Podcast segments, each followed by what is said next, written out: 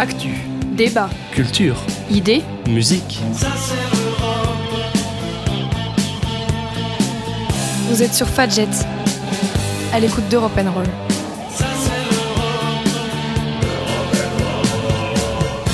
Bonjour et bienvenue sur Fadjet, vous êtes bien à l'écoute d'Europe Roll, votre émission préférée qui fait sa rentrée cette semaine. Comprendre et décrypter l'actualité européenne, le tout en musique et dans la bonne humeur, voilà l'objectif de notre émission diffusée, on ne le rappellera jamais assez, le dimanche à 13h et le lundi à 17h30, mais également disponible en podcast. En cette première émission post-été 2021, c'est l'occasion pour toute la rédaction de tirer un bilan de l'été de notre continent. Est-ce que l'Europe a passé de bonnes vacances? La réponse est mitigée, on le verra. J'accueille avec moi en studio tout d'abord Elias et Angelina. Salut à tous les deux. Bonjour. Bonjour. Dans un instant, nous serons aussi rejoints par Salomé, Léandra et Nicole. En bref, toute l'équipe de Roll est sur le pont pour vous faire passer une bonne demi-heure. Mais on commence tout de suite cette émission avec le journal européen, l'actualité européenne de cette semaine. Elias, c'est l'heure du journal. Je vois une âme forte dans l'Europe, mais nous ne devons pas nous reposer sur nos lauriers. Ce sont les mots d'Ursula von der Leyen devant le Parlement européen mercredi dernier.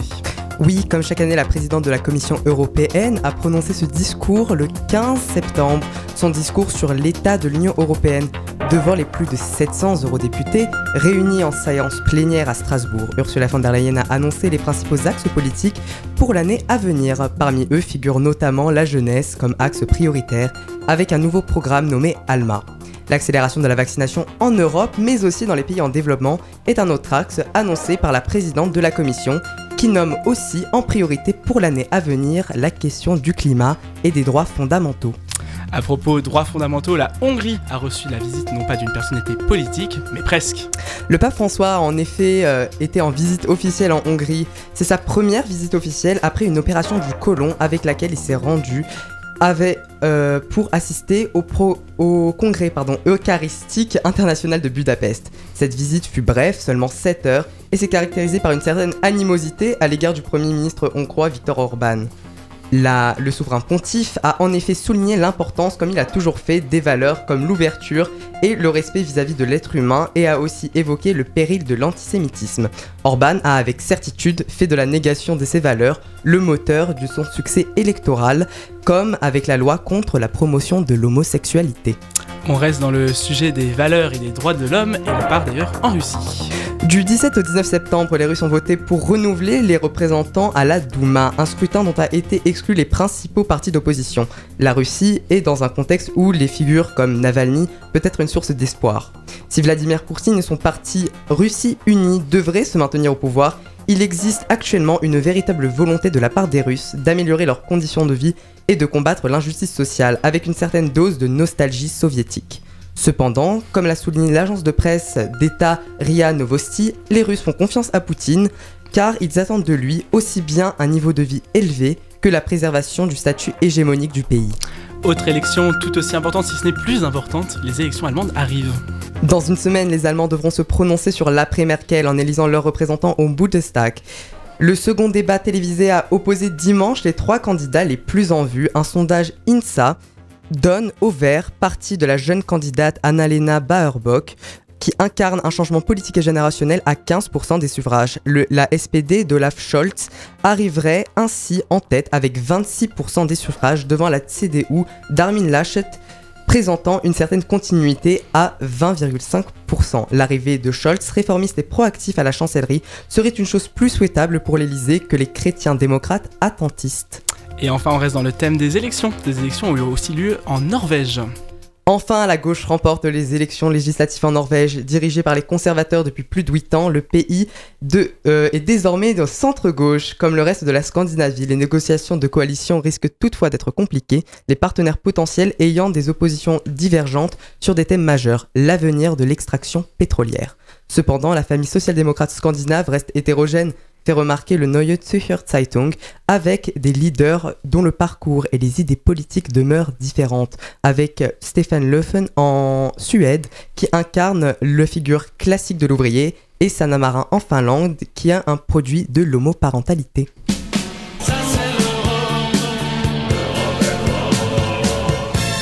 Merci Elias pour ce journal européen. L'actualité européenne est en effet chargée en ce moment. Tu parlais tout à l'heure des élections allemandes. Sachez qu'Europe Roll sera en émission spéciale dimanche prochain pour analyser les enjeux de ces élections. Nous serons notamment en compagnie de professeur Jochen Zönle, professeur en droit public spécialisé en droit européen et en droit des collectivités territoriales, professeur à Sciences Po. Il nous délivrera son analyse des élections allemandes. Mais pour l'instant, c'est l'heure de souffler un petit peu. Angelina, tu nous as préparé une petite pause musicale. Bonjour tout le monde, je suis Angelina et je serai votre DJ pour cette émission de rentrée. En parlant de rentrée, je vous propose aujourd'hui de compter les derniers moments de l'été ensemble avec la chanson du groupe Europe, The Final Countdown. Europe est un groupe de glam rock ou de hard rock suédois que vous connaissez peut-être pour le magnifique slow Carry, mais aujourd'hui il s'agit d'avoir la pêche pour la rentrée, donc je vous laisse avec le super riff que vous allez sûrement reconnaître.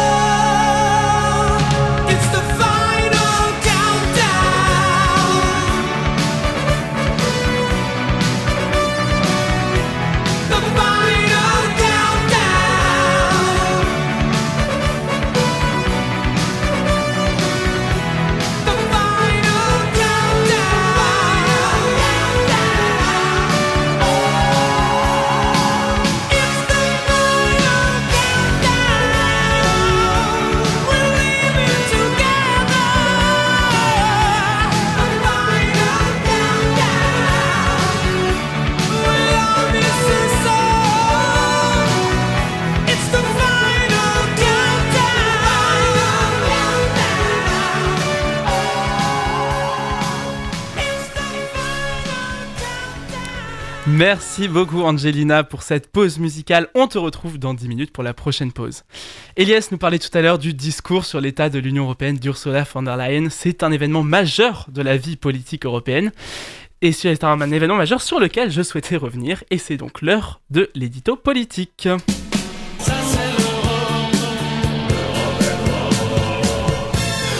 Pour la deuxième fois depuis le début de son mandat, la présidente de la Commission européenne a prononcé mercredi 15 septembre un discours sur l'état de l'Union devant le Parlement européen.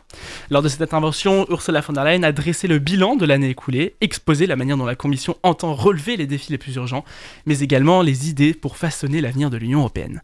Beaucoup de thèmes ont été abordés, mais trois d'entre eux ont retenu mon attention. Le premier concerne le vaccin et le choix assumé de la solidarité.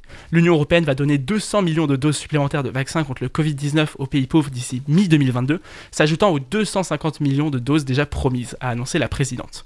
C'est un investissement solidaire et c'est aussi un investissement dans la santé mondiale, a déclaré Ursula von der Leyen, soulignant que si dans l'Union européenne plus de 70% des adultes sont vaccinés, moins de 1% des doses de vaccins ont été administrées dans les pays pauvres.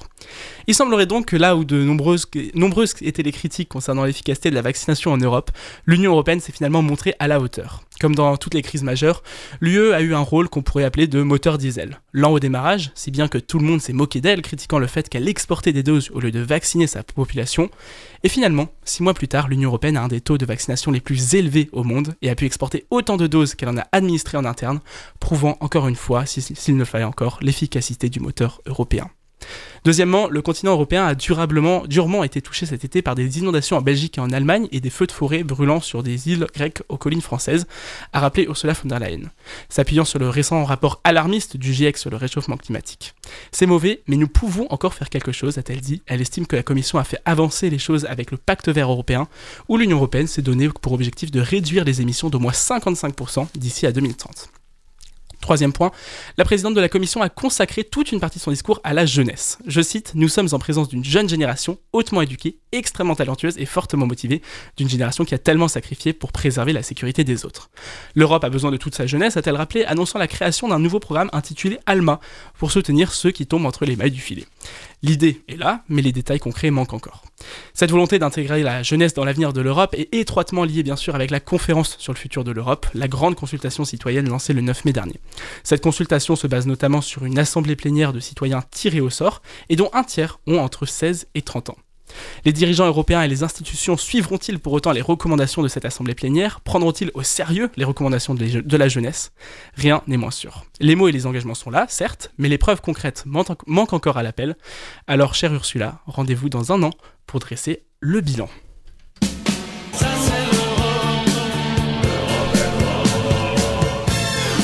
Et on continue sur cette belle lancée et on va reparler rapidement vaccination, ou plutôt Covid, mais avec un ton optimiste. En effet, Léandra, tu souhaites revenir sur cet été 2021, un été qui ressemblait presque à un lent retour à la normale. Et si je te dis été et retour à la normale, tu me réponds bien évidemment boîte de nuit. Effectivement, avec toutes les chansons qu'on vient d'écouter, ça me rappelle vraiment mes dernières sorties en soirée ou en boîte de nuit il y a pas si longtemps que ça. Et pour être honnête, ça continue vraiment de me surprendre à quel point en cette rentrée il y a un certain retour à la vie normale entre guillemets qu'on avait vraiment du mal à encore s'imaginer en mois de juin dernier, euh, encore au début de l'été. Il y a encore quelques mois, du coup, nos sorties étaient encore régulées par des jauges, par des couvre-feux à respecter, par des ouvertures seulement partielles des lieux de culture. On parlait encore de déconfinement. Mais maintenant, il suffit d'être muni d'un pass sanitaire pour avoir une vie où on est quasiment arrivé à oublier l'existence du Covid.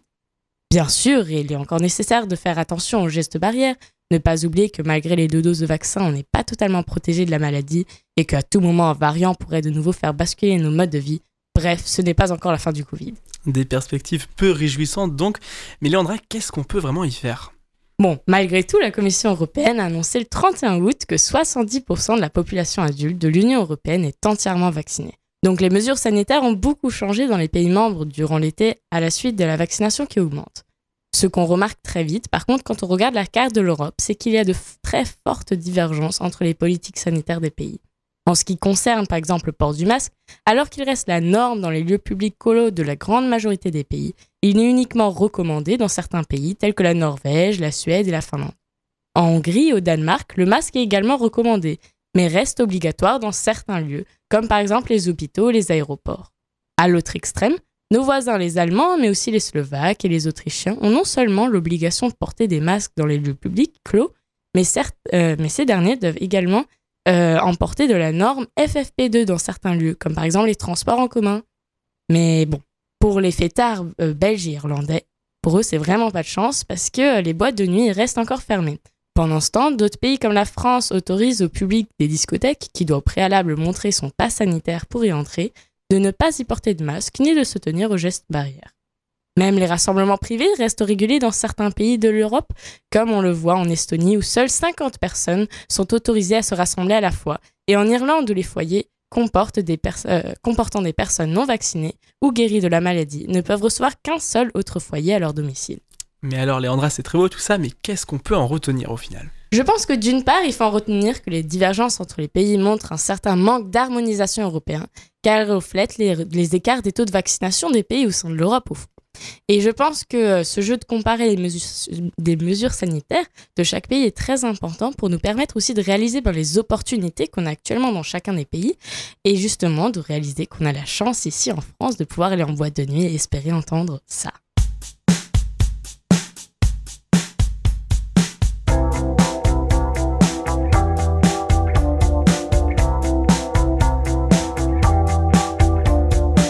Pioggia scende fredda su di te. Pesaro una donna intelligente. Forse è vero ti hai fatta trasparente Ma non ci cascherai mai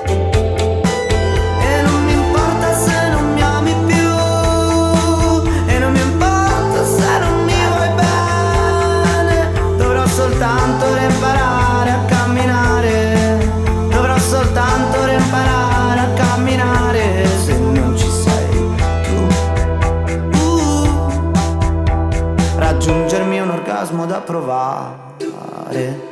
Ricordami le olive sono buone. Mi prenderò un gelato con il tuo sapore. Ti spaccherò la faccia se non mi dai cuore.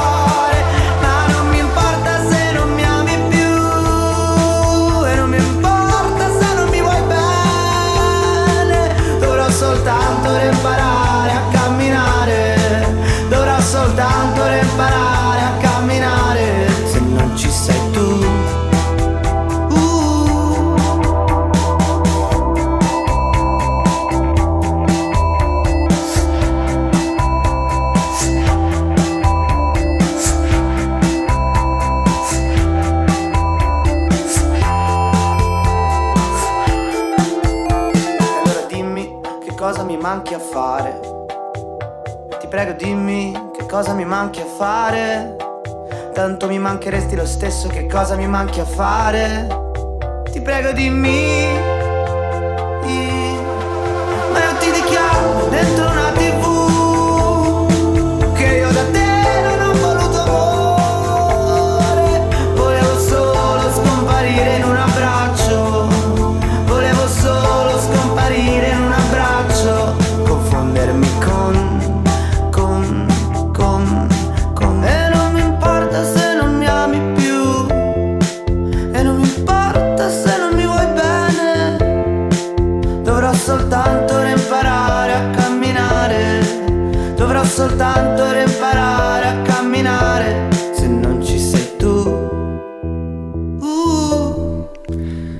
Merci Léandra pour ce bel éditorial qui nous redonne espoir. Vous venez d'entendre la deuxième sélection musicale de cette semaine. Angelina, est-ce que tu peux nous en dire un petit peu plus? Eh oui, me revoilà. J'espère que vous avez aimé le Final Countdown et cette deuxième chanson, puisqu'on part des pays du nord de l'Europe pour aller là où il fait un peu plus chaud, dans le sud, en Italie. Je vais vous parler d'un artiste italien. Il s'appelle Calcutta et il a déjà à son actif trois albums. C'est un détail qui a son importance, parce qu'écouter Calcutta, c'est adopter son style nostalgique et en redemander. Aujourd'hui, on a écouté la chanson Cosa mi manchi a fare, ce qui signifie À quoi bon me manques-tu? Et je nous souhaite à tous de pouvoir dire cela à l'été 2021, une fois que cette rentrée sera bien entamée.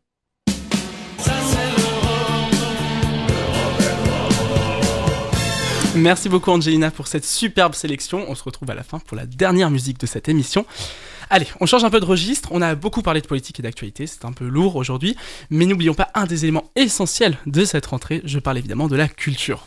Et quand je vous dis culture, je veux aussi dire lecture. Salomé, tu souhaites nous faire part de deux lectures européennes de cet été. Septembre est arrivé, la rentrée a débuté. Aux portes des librairies, les élèves et les étudiants se pressent afin d'acquérir de nouveaux livres. Marguerite Duras, Agatha Christie, Anna Segas, Astrid Lindgren et bien d'autres occuperont de nombreuses tables de nuit durant cette nouvelle année. Toutes ces femmes de lettres ont inspiré de, nombreuses générations et en cette rentrée littéraire européenne, je souhaiterais vous présenter deux ouvrages sortis cet été. Les Dents de lait est le premier roman d'Hélène Bukowski. Paru en août chez Gallmeister et traduit de l'allemand par Elisa Krabeil et Sarah Raquier, ce roman est à la fois curieux et intrigant, nous plonge dans une atmosphère mystérieuse, envoûtante. Cette dystopie dépeint une contrée en autarcie où, tout contact avec le monde extérieur a été détruit. Page après page, nous découvrons l'univers de Sklad, jeune, jeune adolescente qui essaye tant bien que mal de s'intégrer dans une communauté qui la rejette du fait de sa différence. Lorsque dans la forêt, Sklad va découvrir une enfant à la chevelure rouge feu, elle ne se doute pas des conséquences que cela va provoquer. Ce roman aux allures de fable propose, propose une réflexion sur la peur de la différence et nous montre un village victime du dérèglement climatique. Durant 260 pages, Hélène Bukowski nous transporte dans un univers brumeux et sec où nous faisons la connaissance de personnages complexes, attachants ou détestables. Les Dents de lait est un premier roman plein de légèreté, de finesse et de poésie, acclamé par les critiques littéraires allemandes et qui nous fait réfléchir sur l'envers de la société. Dans un tout autre registre, Laetitia Colombani revient sur le devant de la scène littéraire avec son nouveau roman Le cerf-volant. Publié en juin aux éditions Grasset, l'é- l'écrivaine reprend la plume et nous fait suivre l'histoire de Léna, enseignante française, qui après la mort tragique de son mari, décide de tout quitter pour partir en Inde. Frappée par l'analphabétisation d'une jeune fille, Léna décide d'entreprendre un projet et se lance dans la fondation d'une école pour tous les enfants du quartier. Le troisième roman de Laetitia Colombani reçoit une critique mitigée. D'un côté, certains lecteurs admirent cette œuvre féministe qui, dé- qui dénonce l'inégalité des chances et qui peint le portrait d'une Inde divisée par les traditions. Or, d'un autre côté, certains critiquent la naïveté des personnages, dénonçant un style trop cucul la praline. Et pourtant, le premier roman de Laetitia Colombani, La Tresse, a reçu un succès mondial et s'est vendu à près de 2 millions d'exemplaires. En effet, La Tresse connut un grand succès et fut, acclamée par les critiques internationales. Mais l'originalité de ce premier roman est difficilement trouvable dans le nouvel ouvrage. Les thèmes abordés sont très intéressants, mais il est vrai que certaines fois l'accumulation de clichés indiens ternit le style du roman. Ce livre reste tout de même agréable à lire et je vous invite à vous forger votre propre avis après l'avoir découvert. Ces deux romans sont seulement une toute petite partie des livres sortis cet été et profitons de la réouverture des bibliothèques et des librairies pour découvrir de nouvelles choses. La rentrée littéraire ne fait que commencer, et de nombreux livres vous attendent pour vous accompagner le soir dans, le pays des rêves.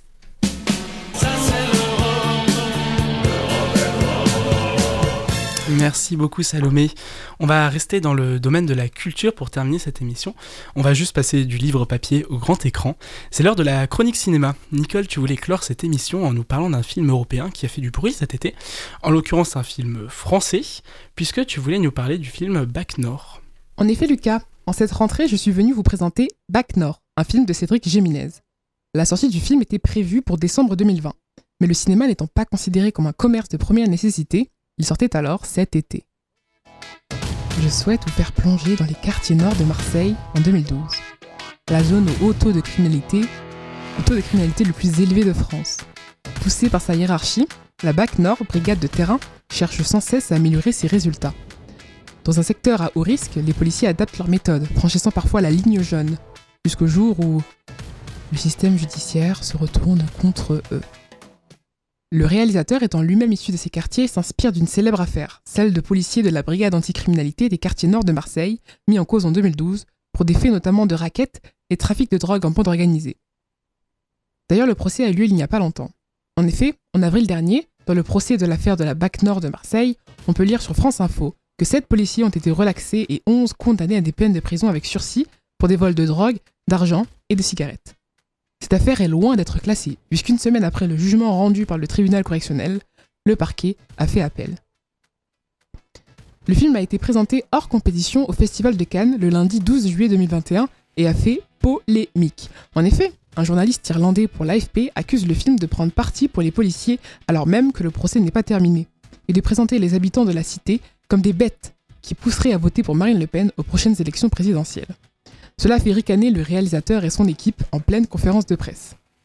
Il répondit J'espère que Marine Le Pen ne va pas passer grâce à moi, ça m'emmerderait. Puis il se reprit pour expliquer que c'est avant tout une fiction, qui dépeint le manque de moyens du côté de la police et des associations. Ce qui est une source de colère pour les deux parties. C'est un film vrai qui dénonce autant les travers de la population que de la BAC, mettant en avant leurs problématiques respectives. Elle pose des questions de société sur les failles du système juridique, euh, les problématiques de ces quartiers stigmatisés, oubliés, ainsi que des policiers de la BAC sous pression, mal payés. Ceci incarné par Gilles Lelouch, François Civil ou encore Carême Leclou. BAC Nord est un polar qui cloue au siège, à voir, pourquoi pas à revoir, toujours disponible en salle.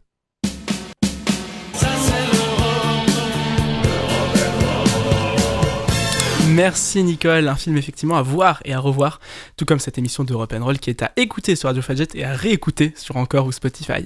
C'est effectivement la fin de cette première émission de la saison, on espère qu'elle vous aura plu.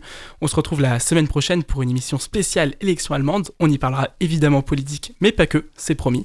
En attendant, n'oubliez pas de suivre Roll sur les réseaux sociaux, Instagram et Facebook, et nous, on va se quitter en musique avec un dernier choix d'Angelina.